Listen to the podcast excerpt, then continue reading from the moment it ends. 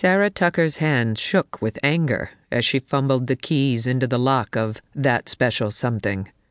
Bad enough the bus driver stopped beside a puddle the size of Crater Lake, which she cleared, despite the restrictions of her skirt and pumps, thank you very much. But when that headbanger in the heavy metal blasting SUV had sped by, any satisfaction at her nimble footwork disappeared in a dousing of muddy water.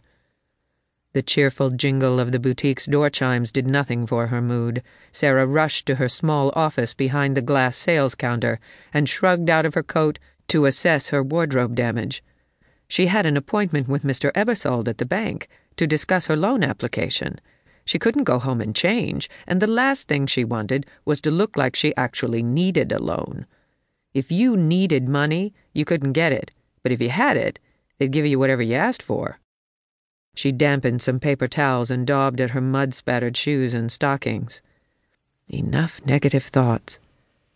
Sarah hung up her keys and tossed her instant soup packet into the basket by her coffee pot.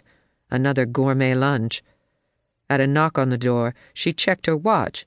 It wasn't quite ten, but she'd open for a possible sale. Patting her wind-blown hair into place, she hurried to the front door. Christopher Westmoreland stood there looking impeccable as always. No headbanger would dare splash water on his perfectly creased black trousers. His strawberry blonde hair wouldn't dare blow in the wind. Chris, what brings you to town? She stepped back into the store and toward the register. I'm getting ready to open, but if you need anything, I'll be glad to get it for you. As if he'd actually buy something. Not today. I've got some appointments over in Salem. Thought I'd say hello before I head out. He strolled to the counter and leaned over its glass top, close enough for Sarah to smell his sandalwood aftershave and the cinnamon gum he chewed. You haven't returned any of my calls. I know things have been tough since David died. I want to help. Why won't you let me? For old time's sake. Memories of David crashed over her. It had been more than a year, but the pain lay right beneath the surface, waiting for her to drop her guard. She shoved her emotions back into that metal strongbox in her brain, slammed the lid, and turned the key. She was no longer Sarah, David's wife, or Sarah, the daughter, or Sarah, the high school sweetheart. She was just plain Sarah. Sarah met his pale green eyes, the ones she'd found so irresistible in high school. We've been through this before. I need to do it on my own. I can manage without your money. Even though he'd promised no strings, Sarah knew if she took a dime from him, she'd be attached with monofilament line, the kind that cut when you tried to break it. Are you sure? You look like you haven't slept in a month. And your hair, why did you cut it? Well, thanks for making my morning. Sarah fluffed her cropped do it yourself haircut. It's easier this way.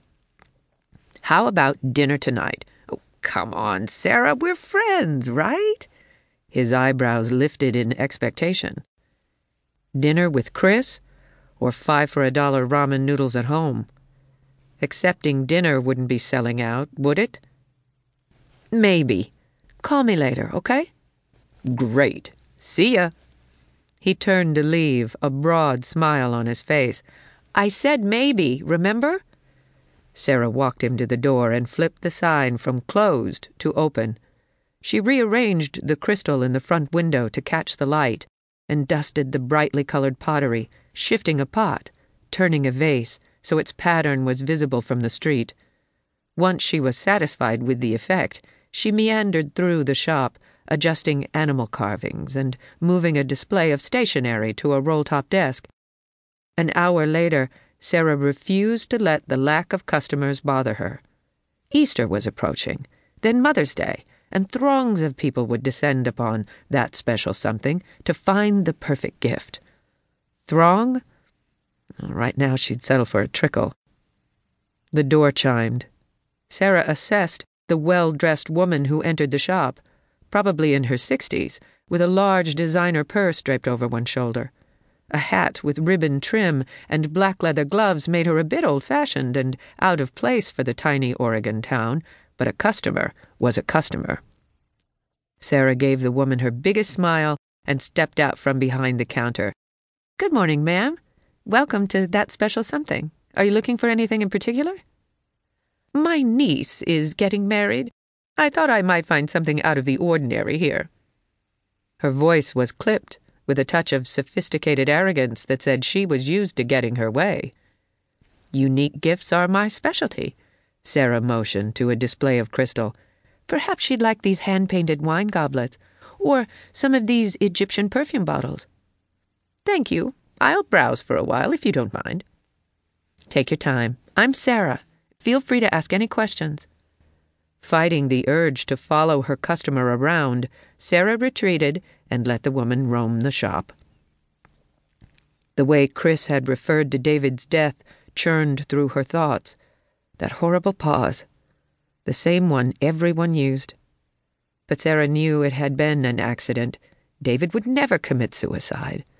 This afternoon, she'd get a loan from the bank and rehire the private investigator or find a better one. The investigator would get the police to reopen the case and they'd find out it wasn't suicide. Then she'd get the insurance money, which would pay off the loan, and the shop would be safe.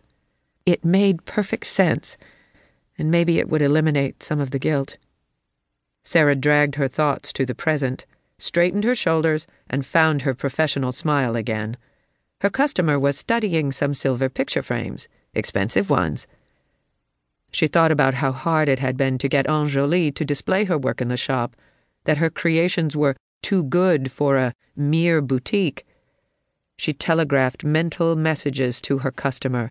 Please, show Anjali she was wrong. Buy one. Buy six. The woman set the frame down and turned away. Sarah wouldn't let her disappointment show. Can I show you something else?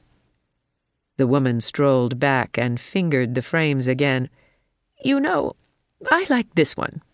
She picked up the most expensive one, the one with the lacy pattern of roses and leaves, and I think I'll take the matching vase over there. Not good to let a customer see you jumping up and down, clapping your hands.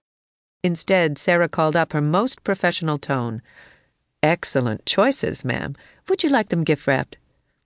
No, thank you. But if you have gift boxes, I would appreciate it. Sarah ducked beneath the counter for the boxes, calculating what the sale would mean to her bottom line. When she rose, she stared into a gun barrel.